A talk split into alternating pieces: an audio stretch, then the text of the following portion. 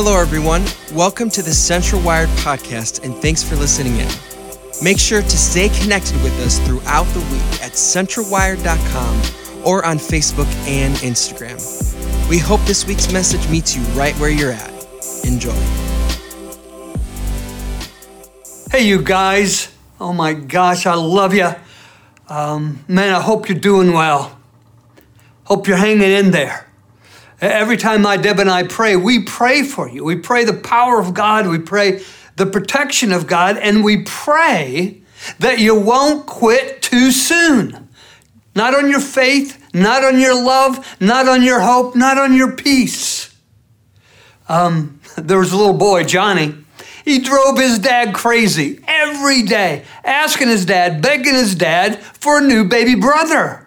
And uh, finally, one night, his dad was putting Johnny to bed. Dad said, I'll tell you what, son, if you pray every night before you go to sleep for a month, I guarantee God will give you a new baby brother. Well, obviously, dad knew something that Johnny didn't, but Johnny began to pray.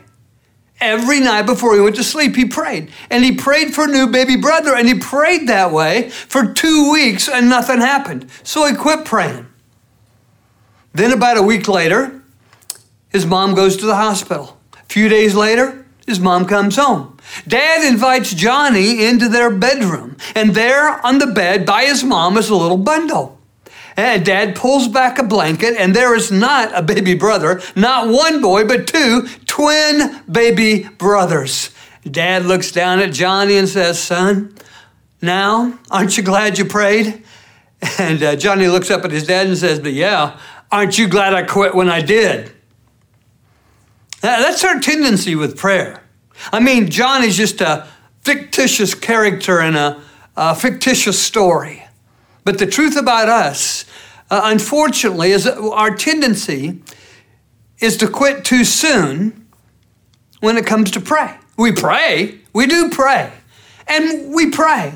But if nothing happens, we quit praying. I mean, I've been there. I remember um, when Deb and I were first married and I was first in the ministry, we were in a little bitty town, little bitty church.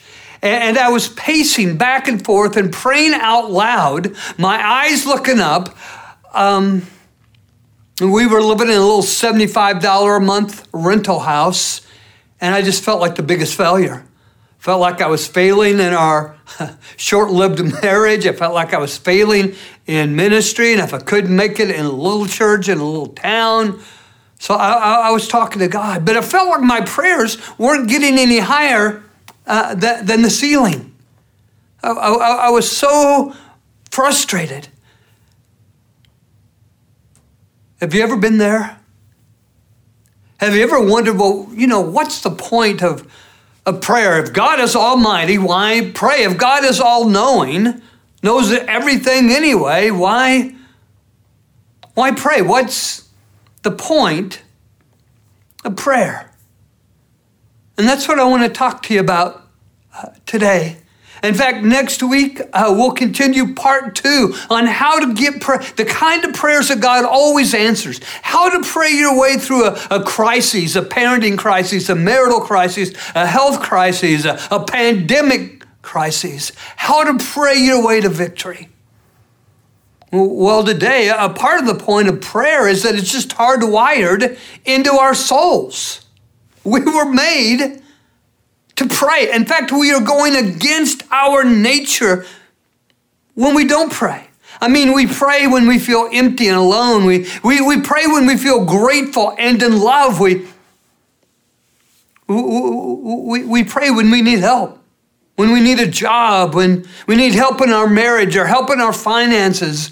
Uh, we pray when we feel like we're at the end of ourselves emotionally, mentally. We are just hardwired by God to pray. In fact, um, one of the things I've learned as time has gone on and I've studied ways to keep praying and keep praying and keep praying is that the why of prayer, the point of prayer, is actually buried in the very word itself. Our English word for prayer comes from a Latin uh, root word, precari, like precarious. That's where we get our word precarious. Now, you know what the word precarious means? It means uh, about to fail or collapse. And that's when we pray. When it feels like our marriage is about to collapse, the right instinct is to pray. When, when, it feels like our finances are bordering on collapse, the right instinct is to pray. When it feels like we're failing in our work, or in our parenting, the right instinct is to pray. When it feels like um, you, you, know our faith is collapsing into fear, our, our hope is collapsing into despair, the right instinct is to pray. When when we feel that uh, we're failing physically, emotionally, mentally, spiritually, in our relationships, the right instinct is to pray, pray, pray, pray, pray.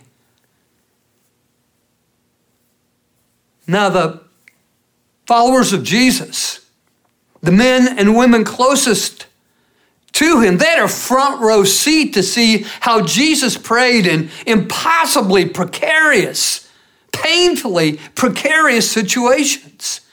And in fact, um, for two years, they watched, they listened, they eavesdropped on the personal, profound, practical prayers Uh, of Jesus. They saw how prayer got answered. They saw how to pray through a crisis. They, they saw how to keep praying all the way to victory by listening to Jesus pray. I mean, they didn't ask Jesus, hey, how do you calm a deadly storm? Uh, they didn't say to Jesus, teach us how to change water into wine. How about that walking on water? How about feeding thousands of people with a little boy's lunch? How, how, how do we heal the desperately sick or even raise the dead? Their question was this beginning with year three of their time with Jesus, they said, Lord, teach us to pray because they understood that all the power of God, all the truth of God, all the love of God, all the wisdom of God, all the grace of God, all the forgiveness of God emanating from Jesus came from his prayer. In fact, Jesus told them,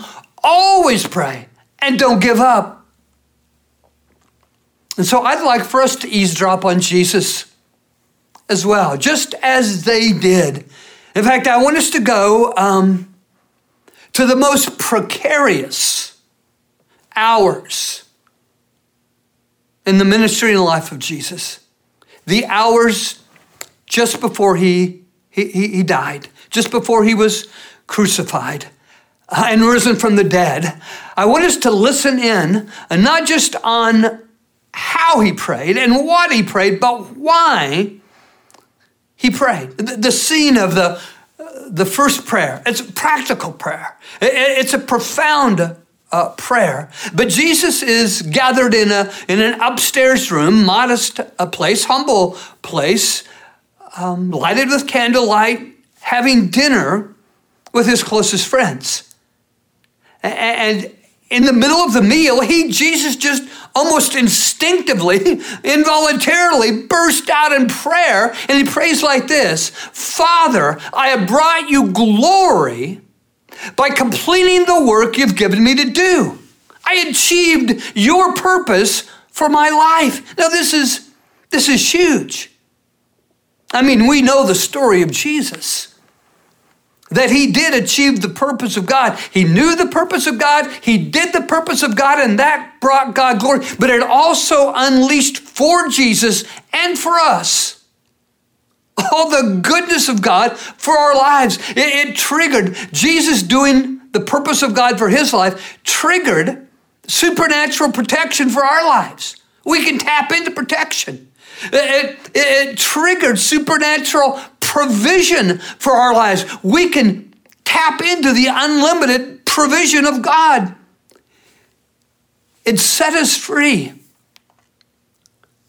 to know God deeply and personally because Jesus discovered God's purpose for his life and did God's purpose for his life. That was his story. We know his story, but that's our story as well. The Bible says we are the workmanship of God created in Christ Jesus. Why? For the purpose of doing good things that God has prepared in advance for us to do. God has a purpose for our lives. And when we learn that purpose and live that purpose, all of a sudden it triggers all the goodness of God, all the provision, all the protection, all the supernatural power of God, even miraculous power for our lives. L- let me just give you an illustration uh, from my life. Um, doesn't seem possible, but it was about 20 years ago that um, I first met the little boy in Haiti who would become my son. He was, he was 10 years old at the time, and, you know, I thought he was a cute kid. My wife, oh my gosh, she fell head over heels in love with him on sight. She wanted to adopt Wilkie. I'm like, no way. Um, I'll tell you what, Deb, we will provide for his education. We'll make sure um, he's got clothes. We'll make sure he has food. And um, that was as far as I was willing to go. And we got home from that trip in Haiti, only to find out that Wilkie had broken his left femur playing basketball. Now, you don't break your left femur playing basketball. An American kid wouldn't. You'd have to get hit by a Volkswagen to break your left femur. But he broke his femur. And I, I said, okay, let's talk to Deb. Let's try to get him out on a medical visa we were denied. And that's when I went into our living room, got down on my knees in front of our couch, buried my head in the couch cushions, and began to pray. Oh God, what do we do? What's your purpose in this? And I uh, unmistakably sense God saying, Make this child your son. I said, God, if that's your purpose for my life, for my marriage, we'll do it. Whatever it takes, whatever it costs, we will not quit. We will not give up. We will do your purpose for our lives.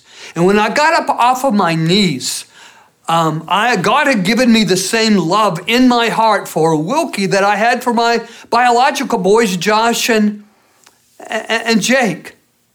And so for the next two years, Deb and I gave everything we had financially, emotionally, mentally, relationally to achieve God's purpose. With all of our passion, we went after the purpose of God to, to make Wilkie our son. There were obstacles to overcome. I mean, it became painfully precarious.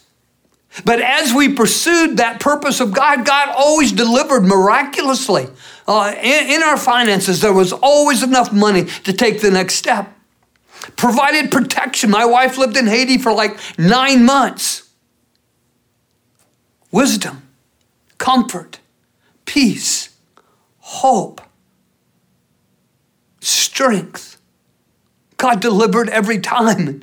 And you know, now Wilkie has been in our home and uh, our son, and then married. He's got two little girls of his own. He's an amazing, amazing young man. But you just, you, you, through prayer, the point of prayer is to find out God's purpose for your life. And the point of prayer then is to live that purpose. Well, Jesus, his next moment of prayer was that he led his closest followers out of that upper room, down a staircase, through the narrow streets of Jerusalem, outside the city, down a valley in a little narrow path, up the opposing hillside to a garden, Garden of Gethsemane on the Mount of Olives. And there we get to eavesdrop in again. Jesus praying, and this time it's the, the, the precarious nature of the moment. It's a devastating, agonizing moment um, emotionally mentally, spiritually. I mean, Jesus drops to his knees, Jesus drops to his face. He's groaning. He's, he's weeping. He's pulling out grass by the roots. And here's his prayer Father, if there's any way that, that you can get me out of this moment of horrific suffering, but Father, not what I want, but what you want. And God the Father answered that prayer. He didn't take Jesus out of the suffering, but He sent an angel to strengthen Jesus in the midst of the suffering. That happens for us. We can pray, I want out of this situation. Somehow help me get out of this circumstance, Lord. Get out of this pain. Get out of this difficulty. Get out of this bankruptcy. Get out of this unemployment. Get out of this sickness. Help me, Lord. Sometimes we gotta we gotta go through the two years of the, the adoption process for Deb and I. A month of sickness recently for, for, for me. But in the midst of the situation, God sends strength. In fact, He promises personally to be our strength. And so Jesus, He gets up out of the dirt, brushes off His robes, and He marches from that point forward, head held high with great dignity. Into whatever life was going to throw at Him, and it was going to throw the worst. He was going to be brutalized. He was going to be betrayed by a close friend. He was going to be illegally arrested. He was going to be unfairly tried in a kangaroo court. He was going to be clubbed again and again and again. His beard was going to be forcibly pulled out by the roots. His face was going to be beaten beyond recognition. His back was going to be whipped to a bloody pulp, and he was going to be left dangling, crucified on a cruel, blood-stained cross, and he was going to rise from the dead. You see, there's always victory through the circumstance. It's strength to get through it. Jesus faced it all, endured it all, scorned its shame for the joy set before him. And, and, and again, I read that story, I hear that story, Lord, if there's any way to change this terrible situation, please change it. Get me out of it. But not what I want, but what you want. Not my will be done, your will. Here's how it ha- happened for me again, four decades ago. I'm in a sterile green um, hospital room with my wife. She's in labor, our first child, and it felt like in the moment that all the air had been sucked out of the room. I felt like I couldn't breathe. My heart was pounding in my throat. The, the, the nurses were moving Debbie from side to side, side to side. One nurse asked her, kind of distract her, Do you want a boy or a girl? So Debbie said, I don't care if it's St. Bernard, I just want it out. And that's when the doctor said, We've got to get this young woman to surgery. She's going into shock. We're going to lose both her and the baby.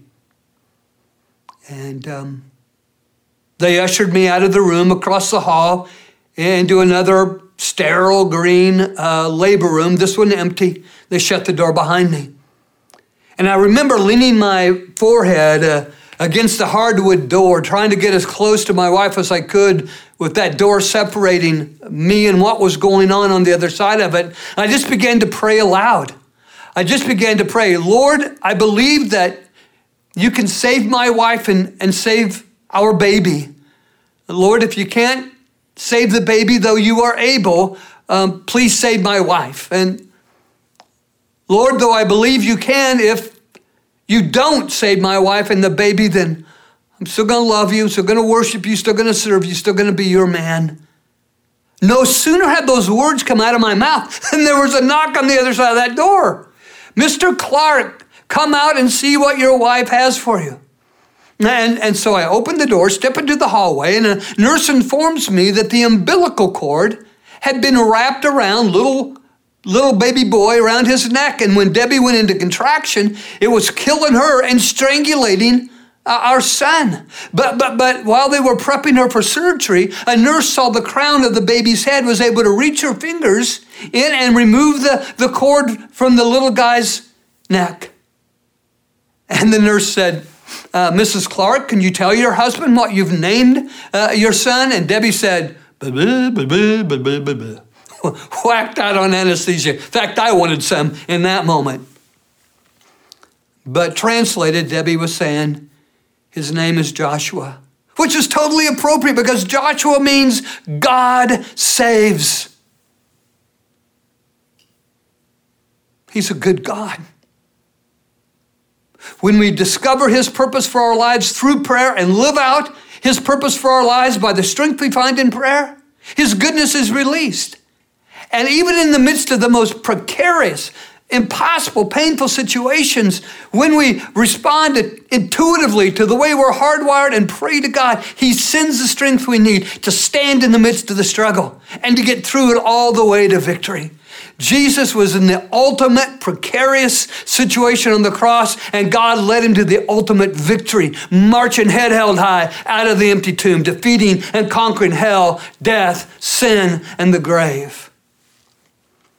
Well, well the third prayer of Jesus that we can listen in on that helps us understand the point of prayer is a, is a prayer that he prayed on the cross. Um, I just kind of listed for you earlier uh, a quick study on all the suffering that Jesus had endured. And, um, and, and now they have him. They position his arms out on the crossbeam, find the right place in the wrist, and bam, hammer spikes down through his wrist. Dude, th- th- these were expert executioners. And so they allowed the right amount of slack in his arms so that he would strangle, so that he would suffocate, and did the same with his legs. Took those spikes, took those nails, and drove them through his ankles to the cross. And when the cross was stood up, he had enough slack. But in order to breathe, he would have to pull himself up with all of his strength on those wounded hands and push against those wounded feet take a deep breath. And if he was going to speak, that's when he would speak. And he could only speak as much as breath he, as he had. And so it was in a moment like that, he lifts himself up, he pushes himself up, takes a deep breath and prays, Father, forgive them, for they know not what they do. The point of prayer, the why of prayer, is to have the strength to forgive those who have hurt us, rejected us, betrayed us, abused us, to forgive ourselves, to find forgiveness from Jesus. Three times that third person plural pronoun is used by Jesus in his prayer. For- forgiveness is said once, but them, they, they. Who, who's them? Was it the executioners, the soldiers? Who's they? Are, are you they? Was he praying for your forgiveness? You, Father, they, they don't know what they're doing. Please forgive them. Was they me? Father, forgive David. He's clueless. Notice he, he asks for my forgiveness, your forgiveness, their forgiveness on the basis of his relationship with the Father. And the forgiveness was provided by the power of his shed blood. And so I'd like to lead you into a time of communion right now, kind of having these prayers hovering in the back of our minds. The, pray to discover God's purpose, pray to live out God's purpose, pray acknowledging that He is able. And if, if it's not His will, then you're still going to love Him, worship Him, serve Him. And, and pray to be forgiven and to forgive. Pray to receive forgiveness and to extend forgiveness. So I hope you have your piece of cracker or bread ready and your juice. Because Jesus said, if you eat my flesh, that, that bit of bread, and you drink my blood, that bit of juice, I will come and live in you. And so his forgiveness will live in you, and his strength will live in you, his hope will live in you, and his joy will live in you. His peace will live in you